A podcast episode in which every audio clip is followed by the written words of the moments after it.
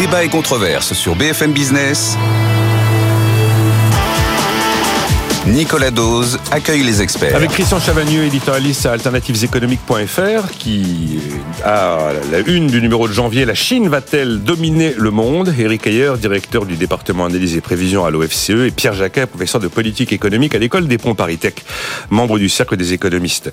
Est-ce que la cote d'alerte est atteinte en termes budgétaires, Eric Ayer? Est-ce que la cote d'alerte est là 8 milliards, c'est pas rien, 8 milliards de recettes fiscales en moins, entre la loi de finances initiale qu'on vote fin 2022 et le résultat à l'arrivée en janvier 2024. On est pratiquement au record de déficit de l'État, le record étant l'année 2020, mais pour des raisons que l'on connaît. Au code d'alerte, moi, j'aime pas trop ce mot parce que je ne sais pas ce que ça veut dire euh, et, je suis, je suis incapable de le mesurer complètement. Bon, va. Ce qui, ce qui est à peu près sûr, en tout cas, si je le mesure immédiatement, non, il n'y a pas de code d'alerte puisque globalement, euh, lorsqu'on on a l'agence française euh, du Trésor va sur les marchés, il lève tout de suite immédiatement les taux. Donc bon, alors enfin voilà, donc la code d'alerte pas là. Est-ce qu'il faut quand même s'inquiéter de la dégradation? Oui, c'est jamais bon quand, on, ça se dégrade. Est-ce que c'est étonnant? Bah pas plus que cela. Encore une fois, hein. se dire que aujourd'hui, on, vit, enfin, faut rappeler le contexte euh, macroéconomique. On est dans un franc ralentissement mondial. Hein, Rappelons-le, hein, les chiffres euh, rapidement. On était en 2022 à 3,2% de croissance mondiale. On est passé en 2023 à 2,6. Et ce qui est prévu, c'est plutôt, nous, à l'OFCE 2,3, le FMI 2,4. Le ralentissement continue avec des pays très peu de pays, mais quand même un gros pays en récession, l'Allemagne, et nous avec une croissance extrêmement atone. Quand vous avez une croissance atone, d'accord, une croissance donc plus faible que le potentiel, enfin, les déficits, si vous ne faites rien, les déficits augmentent. Hein, c'est ce qu'on appelle les déficits conjoncturels, comme il y a du chômage conjoncturel. Donc, ce qui est conjoncturel, généralement, est moins inquiétant moins inquiétant si on croit au cycle, d'accord? Parce que, allez, il y a du déficit conjoncturel, puis après, la conjoncture normalement, eh ben, redémarre, et donc euh, la partie conjoncturelle. Donc, il faut essayer de s'intéresser au déficit structurel, c'est-à-dire, et là, bon, on peut penser qu'une grosse partie est quand même structurelle. Pourquoi? Parce que à côté de tout cela, on se prive d'une arme, d'accord, qui sont, euh, on ne veut pas augmenter les prélèvements obligatoires et même on, fait baisser la pression fiscale. Donc, quand vous êtes dans, dans ce moment-là, soit vous acceptez que les déficits se dégradent en période de, de ralentissement et on est, vous voyez, il faut, il, il faut avoir peut-être ce chiffre au lieu de taux de croissance annuel. Aujourd'hui, la France produit 1,7% de plus qu'en 2019. Donc, on a fait 1,7 en 4 ans. 1,7 en 4 ans, ça veut dire aller du 0,4 par an. 0,4 par an de croissance. Les déficits ne peuvent qu'augmenter quand vous faites 0,4 de croissance par an. Donc il ne faut pas s'en étonner et surtout qu'on a fait énormément de quoi qu'il en coûte et d'aide. Bon, ben voilà, donc je, pense que de ce point de vue-là, c'est pas étonnant. Est-ce qu'on a bien utilisé la dette ah. publique et les déficits pendant cette période Est-ce qu'on n'aurait pas pu faire mieux? Sans doute. On était en urgence. Moi, je pense qu'aujourd'hui, et c'est là où je serais peut-être d'accord avec euh, le, euh, le, maire, le ministre de l'économie, en disant bah, le plus dur est à venir. Oui, le plus dur est à venir. C'est-à-dire comment aujourd'hui on règle toutes les dépenses à venir sur la transition écologique, euh, sur euh, euh, le numérique, sur les attaques cyber, enfin tout ce qu'on a devant nous, d'accord? Et comment on arrive tout de même à maintenir des déficits relativement contenus dans un contexte macroéconomique qui est faible, d'accord? Sans trop casser cette croissance économique. Et sans augmenter les impôts. Et sans augmenter les impôts. Là, il y a un moment. Ou alors on les augmente. Je pense qu'il va falloir qu'il lâche un objectif, ah, d'accord, qui nous, qui nous précise vraiment, quel est le, à quoi ça sert les déficits? Moi, entre nous, vous savez, hein, je, je, je, ça me fait pas cauchemarder les déficits et les dettes. Sauf que j'aimerais savoir à quoi ça sert, quoi. Exactement. Mais si on me dit, mais non, mais ça a sauvé les entreprises, c'est quoi qu'il en coûte, ça a été génial. Eh ben, super, assumons-le. Et maintenant, on peut aussi demander aux entreprises qui ont été sauvées, allez, bah, essayez de nous aider aussi à, à, à, à rembourser une partie. Enfin voilà, qu'on nous, qu'on nous précise à quoi ça a servi. Et puis, vous voyez, les marchés financiers, ils n'auront aucune, aucun mal à continuer de nous financer si eux aussi ont compris euh, la stratégie. Non, mais c'est une bonne question. Oui, à quoi ça sert? Juste, euh, vous avez vu le rapport euh, Xavier Jaravel sur France 2030. Oui.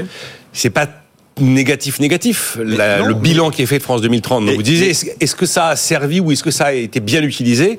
Oui. Bon, les montants étaient astronomiques, évidemment, parce que... Alors attention, c'est pas France 2030, non, c'est France, euh, France Relance, pardon. Non, non oui, mais vous avez raison, ça fait partie, mais attention, c'est pas ça le quoi qu'il en coûte. Hein. Ça, c'est...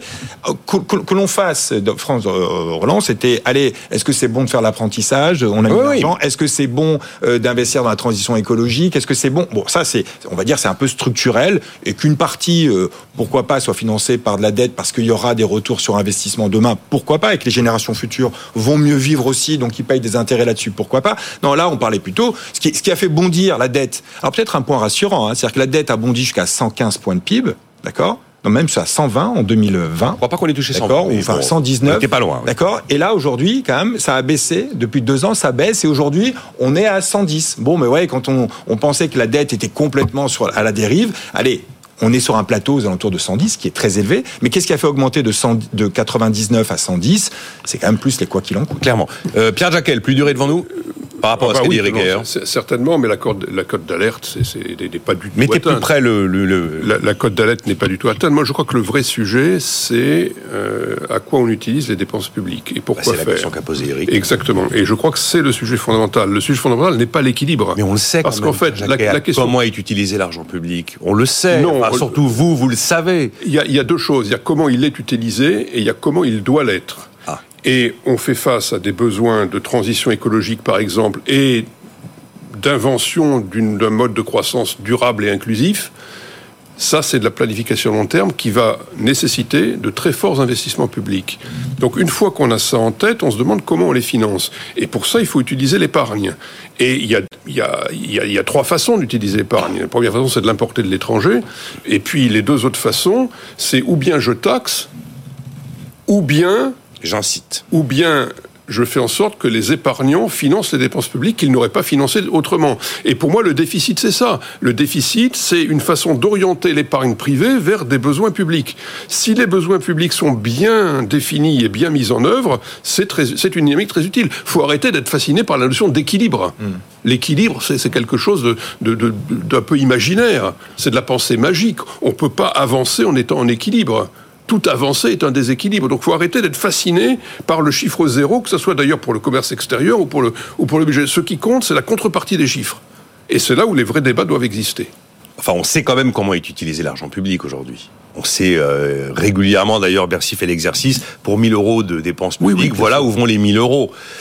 Après, sur, les, sur la planification de long terme, quel est votre avis, Christian Chavagneux, pour financer tout ça Eric a tout mis sur la table. oui, il a tout mis sur la table. On, est, euh, on est dans une économie qui va, même quand ça va bien, qui va pas croître à 4-5% par an. Non, ça c'est. Donc on a une croissance, euh, même, même quand elle est là, eh ben, quand elle n'est pas là, c'est encore pire, mais même quand elle est là, c'est pas extrêmement fort. Donc dans une situation de croissance pas très forte, euh, avec des taux d'intérêt plutôt élevés, et on va voir ce que va dire Christine Lagarde ce midi, mais ils vont pas baisser tout de suite, tout de suite. vous pouvez pas avoir à la fois la maîtrise des déficits et zéro augmentation d'impôts. Donc à un moment donné, c'est la quadrature du cercle. Euh, et là, il y a une partie du déficit qui est vraiment structurelle.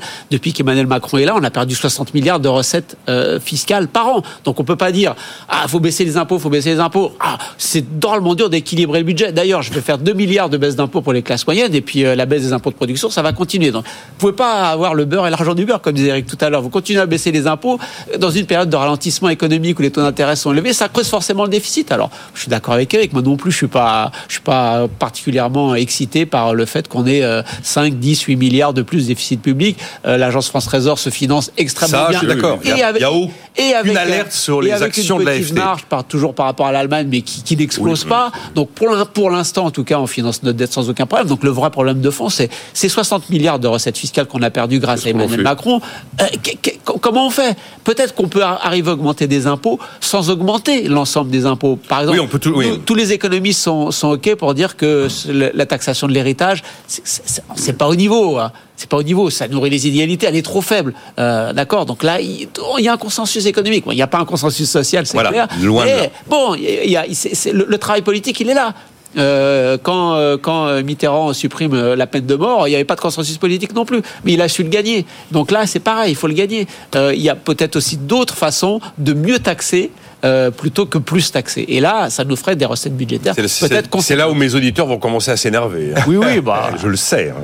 Allez, on... Les sados fiscalistes sont de sortie, n'est-ce pas Eric Heyer? je, moi, moi, ce qui m'inquiète en tant que conjoncturiste, hein, c'est qu'on risque là de répéter l'erreur de 2011-2014. C'est-à-dire que globalement, trois ans après une crise, trois, quatre ans après une... Pendant les crises, on est tous d'accord, faisons du déficit, relançons l'activité, etc. Ok. Et puis, au bout de trois ans, quatre ans, 4 ans après, on dit ah, il va falloir commencer à rembourser. Le plus dur est à venir. Vous voyez Et 2011, c'est 3 ans après 2008. Allez, 2024, allez, c'est 3, 4 ans après 2020. Ne répétons pas les mêmes erreurs. On peut. Ouais. Donc l'erreur, c'est de dire, en gros, et ça, ça a quand même été documenté. Donc, allez, même si on ne fait pas une science exacte, il y a quand même quelques éléments. Et, euh, et Olivier Blanchard, au FMI, a bien fait son mea culpa. Allez, servons-nous de bien vu son mea culpa. D'accord. Et, et, et rappelons-le, c'est-à-dire que globalement, l'austérité qui, qui, qui, est engagée, là, il y a 12 milliards euh, en France et ça risque de pas suffire. On risque de mettre un peu plus. Mais c'est partout en Europe. Donc, on a 12 milliards, on appelle ça de l'austérité. Ah ben, c'est des quand efforts on a. Quand on a Allez, mis bon, 300 milliards de dépenses. Non, ok. Bon, euh, bon alors, n'utilisons pas le mot austérité si ça fait débat parce que c'est pas ça le sujet. On va Non, faire mais il n'y a des que Nicolas qui pense que l'austérité, ça se mesure au niveau de dépenses publiques et pas en dynamique. À, à partir du moment où on fait des efforts structurels, d'accord, des efforts, d'accord, Oui, par des hausses d'impôts ou, ou par des baisses de dépenses publiques. euh, Oui, ça peut être dans les deux sens, l'austérité. Oui. Ça peut être fiscal aussi. Oui. Exactement. Oui. Allez, c'est un effort qu'on demande, d'accord, eff- appelons-le effort structurel.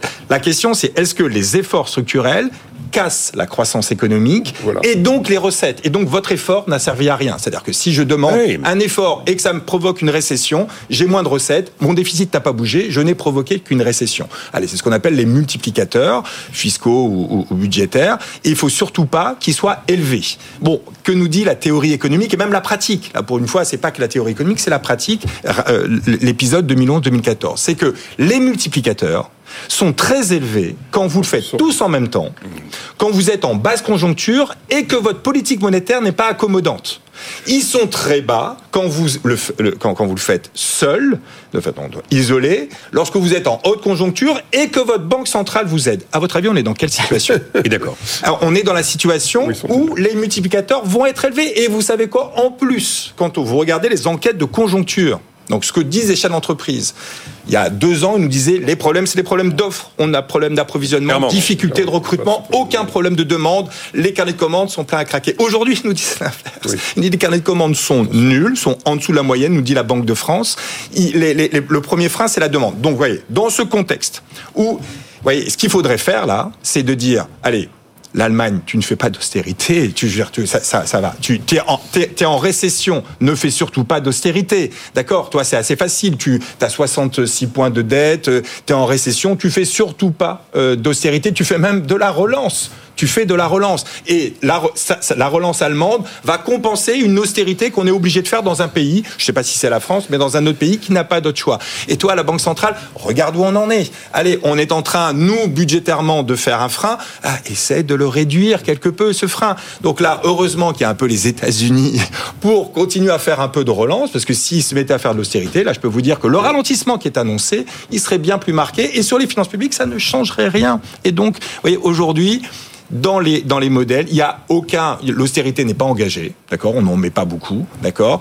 Et on met pourtant tous une hausse du chômage. Est-ce qu'on veut aggraver cette situation-là?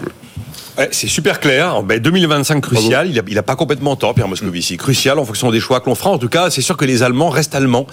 Euh, et le frein à l'endettement est une, est une loi constitutionnelle qu'il est hors de question de transgresser. Bon. Jusqu'à la prochaine élection. Elle fonctionne pas très bien cette coalition. hein. Oui, oui. Bon, euh, bah oui, Ce sera 2020. peut-être plus, sera peut-être plus rapide que, Non, non, que- mais- que prévu, mais ce sera un, un des gros débats des élections en Allemagne. votre démonstration, Éric Ayer, elle est, enfin moi je, la- je l'ai déjà entendue, je la connais. Je pense qu'à Bercy on en a une petite idée. Je pense que Bruno Le Maire, ça lui est pas complètement étranger. Non, mais bien entendu. Bon, bien, bien entendu. Et alors après, on n'est pas rentré dans la subtilité, d'accord, de du théorème de Havelmo. Mais alors là, euh, Rappelez-nous alors. Havelmo, prix Nobel. Alors euh, peut-être que Christian se souvient exactement de la date. Prix de la Banque de Suède, pardon. Euh, pardon. Ah, il y tient De beaucoup. Suède, pardon, Christian. En la mémoire d'Alfred l'année. J'ai oublié l'année. C'est quand tu veux réduire, enfin, quand tu veux faire de l'austérité, des efforts, est-ce qu'il vaut mieux le faire par les hausses d'impôts ou par la baisse de dépenses publiques vous voyez? Et ça, les multiplicateurs dans les modèles, bah, sont pas les mêmes. Et donc là, peut-être qu'il faudrait aussi réfléchir à ça. Ce que nous dit Avelmo, alors je me cache derrière un prix Nobel, c'est lâche, je, je le reconnais. Il nous dit, ah, c'est moins douloureux de le faire par les hausses d'impôts que par la réduction de la dépense publique. Alors, il n'est pas rentré à l'époque dans est-ce qu'il y a une question de niveau, peut-être. Ben voilà, ok? j'allais vous dire. Mais en tout cas, c'est moins, c'est moins douloureux. Allez, en gros, rapidement. Pourquoi? Parce que ça va toucher plutôt des ménages aisés qui ont une proportion marginale à consommer plus faible. Et donc, du coup, ça a moins d'effets négatifs sur la demande. Et donc, il vaut mieux le faire. Mais vous voyez, Ça dépend un peu de votre niveau de départ de, Bon, ok. de prélèvement obligatoire quand même. Il n'était pas rentré, effectivement. Donc c'est pour ça que dans nos modèles, on essaie de mettre des non-linéarités. Mais dès qu'on met des non-linéarités, entre nous, on, on dit un peu ce qu'on a envie Mais de la, dire. la proposition de Paul Magnette, Aurore Laluc, d'un ISF vert au niveau européen, Euh, quand on regarde maintenant, on commence à voir hmm. petit à petit toutes ces études qui montrent euh, les 1% les plus riches, combien ils sont vraiment taxés. Jusqu'à présent, on ne savait pas trop. en fait. Je connais votre, votre là-dessus.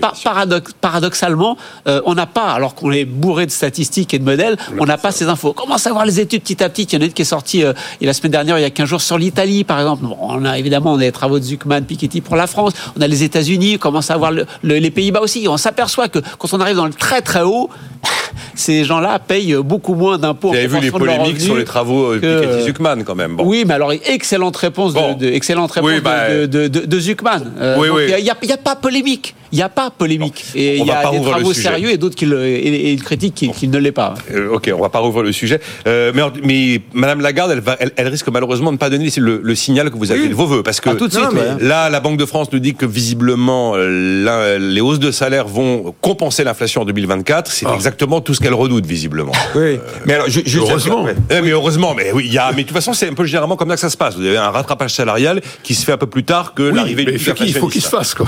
Oui, oui mais, non, mais se faire. Parce que enfin, peut-être qu'on peut se rassurer en disant l'austérité n'a pas commencé en 2024, c'est pas de la vraie austérité, c'est on arrête juste les plans de relance. Oui, donc l'austérité c'est 2025, donc peut-être que, allez, Christine Lagarde aura le temps en cours de 2024. Mais pourquoi il faut qu'elle se dépêche tout de même? Parce que l'incidence, de la politique budgétaire, vous faites de l'austérité, c'est tout de suite c'est un effet immédiat, sur votre consommation. Il y a un petit effet sur l'épargne, mais immédiat. OK.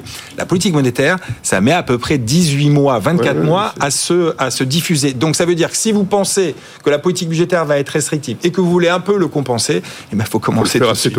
Mais est-ce que ça va pas plus vite, la politique monétaire aujourd'hui euh, Parce que quand même, les hausses de taux, euh, c'est à la mi-2022 et on l'arrête en septembre 2023. Et dès le premier, deuxième trimestre 2023, on a les effets. Là, on a ah. l'impression que ça fait moins d'un an. Et, alors, alors là, les, dernières, les dernières euh, enquêtes de la demande de crédit des entreprises là, du dernier trimestre 2023, mais déjà, déjà le troisième trimestre, c'était quand même plat mais ça continue encore. On a l'impression que ça va beaucoup plus vite, non? Alors, alors c'est peut-être qu'une impression. Enfin, encore une fois, c'est pourquoi on voit déjà des effets alors qu'on devrait s'attendre, parce que le choc a, été inouï. C'est-à-dire que vous faites un petit choc, l'effet, on le voit pas, mais vous faites un gros choc, même si l'incidence euh, est, faible. Vous, vous, en avez un, parce que là, il y a, y a même des, des, des travaux académiques. Encore une fois, c'est pas une science, donc, euh, mais de rumeurs et rumeurs qui disent ça n'a jamais été aussi long. Et là, même, c'est, on, est à 30 mois. Donc, mais je pense que c'est l'ampleur du choc qui étant inédit. On a quand même des incidences, même à court terme. Mais effectivement, je suis un peu de l'avis de Christian. Je considère qu'on a commencé à avoir des effets du resserrement monétaire sans attendre les fameuses 18 mois régulièrement invoqués. Habituellement, un choc, euh, c'est un point par an. C'est ça le rythme de, normalisation, un point par an. Là, on a fait 4 points et demi en 18 mois. Bon, ben voilà. Mais, euh, trop fort. Mais, trop fort. Pierre Jacquet, vous dites heureusement qu'effectivement les salaires rattrapent l'inflation. Oui, effectivement. Mais l'inquiétude, c'est que il y ait l'effet de second tour, comme toujours. Oui, mais toujours il ne faut pas se hein. faire peur sans arrêt. On a, pour l'instant, on n'a pas de boucle prix-salaire qui, soit, qui, qui, Et historiquement, ça a très très peu existé, voire pas du tout. Oui, ça n'a d'ailleurs étude du FMI. Ça n'a d'ailleurs pas existé euh, non plus en Belgique, où il y a une indexation. Il n'y a pas eu, mais enfin, c'est un peu particulier. Euh, la Belgique est. Un...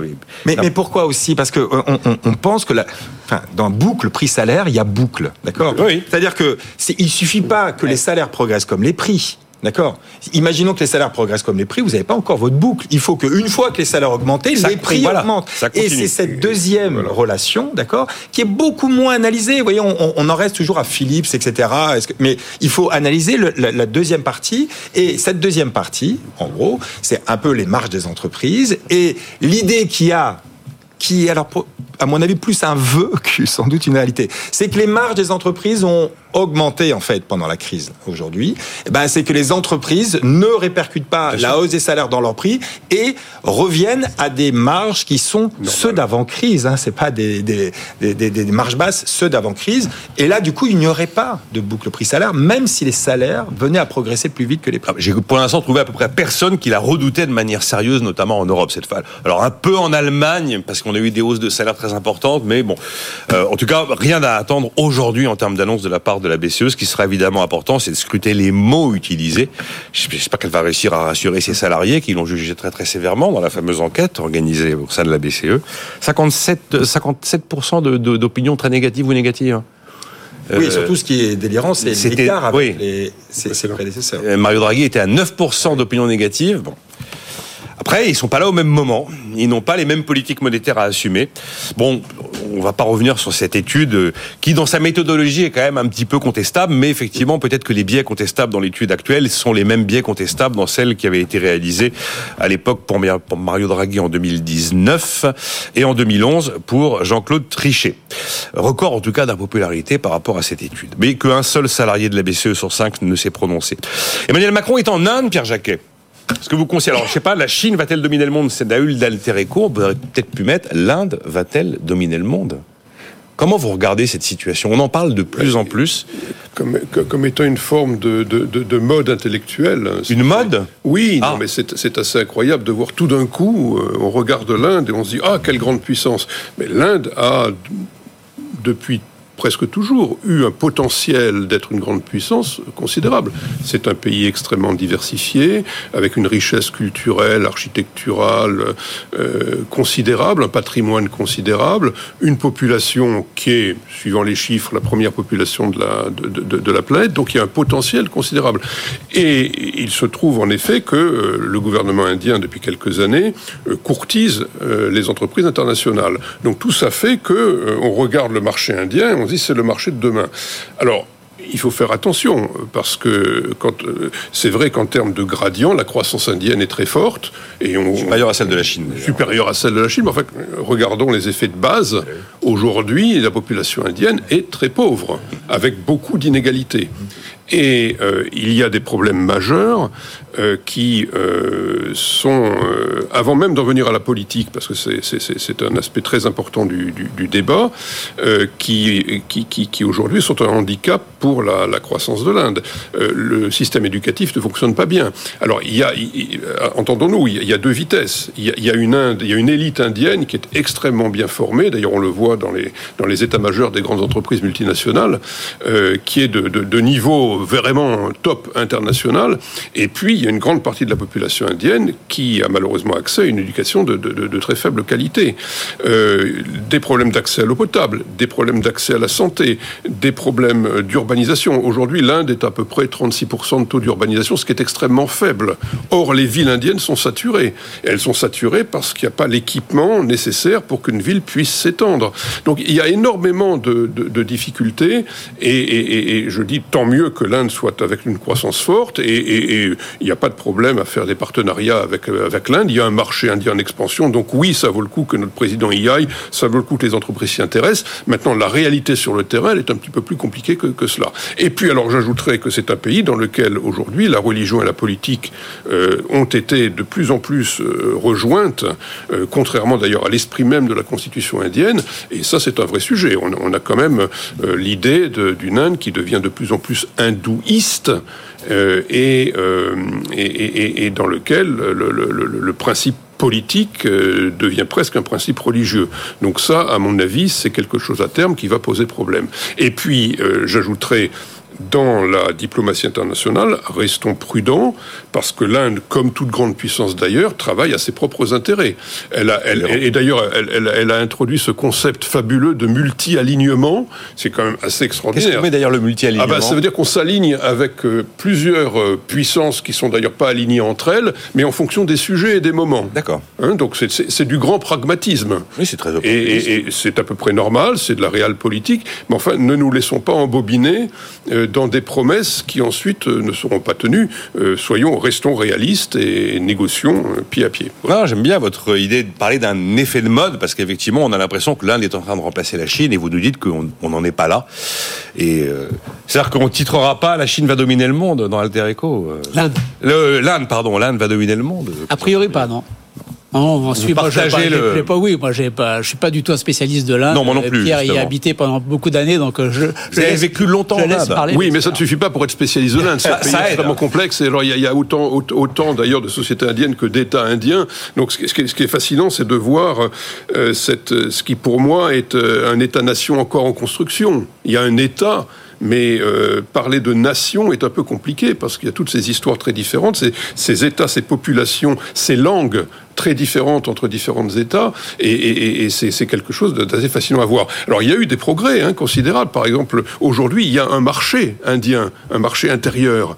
Il y a et, ça, c'est à mettre au crédit du gouvernement actuel, qui a réussi à uniformiser les taxes, alors qu'il y avait tout un, un système fiscal qui, en fait, séparait les marchés des différents États. Aujourd'hui, il y a un marché indien intérieur qui est, beaucoup plus digne de ce nom, par exemple. Donc il y a eu il y a des avancées, euh, et c'est un pays fascinant, mais il faut arrêter de penser, euh, de, tout d'un coup, euh, penser magique, l'Inde, puissance, deuxième puissance mondiale dans, dans 15 ans, enfin, tout ça, c'est tout ça, c'est c'est pas c'est pas fondé sur le réel. Vous vouliez réagir là-dessus, Eric mais, enfin, moi, je suis pas du tout un spécialiste. Ah, qu'est-ce qui me fait dire que la Chine est passée un peu de mode et, et l'Inde possiblement, c'est la population. Donc, euh, en gros, globalement, la population indienne a dépassé la population. Bah oui, voilà. Et, et, le ralentissement chinois, c'est-à-dire qu'il y a, il y a des crises en Chine euh, euh, et ça ralentit. Ils arrêtent de faire des 6, 7. Ils, ont du mal à faire 5 et certains prédisent que même ils vont faire 4. Donc, du coup, il y a un ralentissement chinois et il y a une accélération.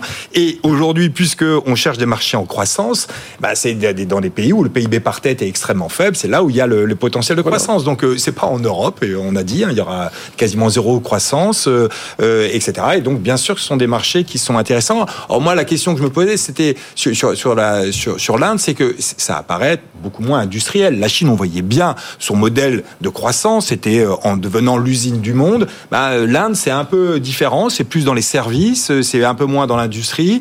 Bon, bah, c'est un autre modèle.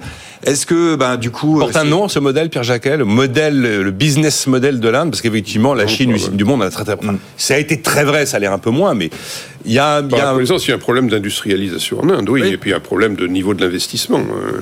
Alors, le niveau, je me, je me méfie toujours d'abord parce que les, les statistiques en Chine, euh, certainement, sont, sont, sont, sont, peu fiables, mais indépendamment de ça, le problème de l'investissement n'est pas, n'est pas seulement un problème de niveau. Euh, il y a derrière un problème de qualité de l'investissement. Donc, mais quand même, il y a, il y a, il y a un problème d'investissement, d'investissement public et, euh, et, privé en Inde qui est, important. Merci pour cet éclairage sur l'Inde. Euh, Pierre Jacquet avec nous aujourd'hui, Eric Ayer et Christian Chavagneux. La Chine va-t-elle dominer le monde? Pour l'interrogation, c'est la une d'alternatives économiques. On se retrouve demain à 9h.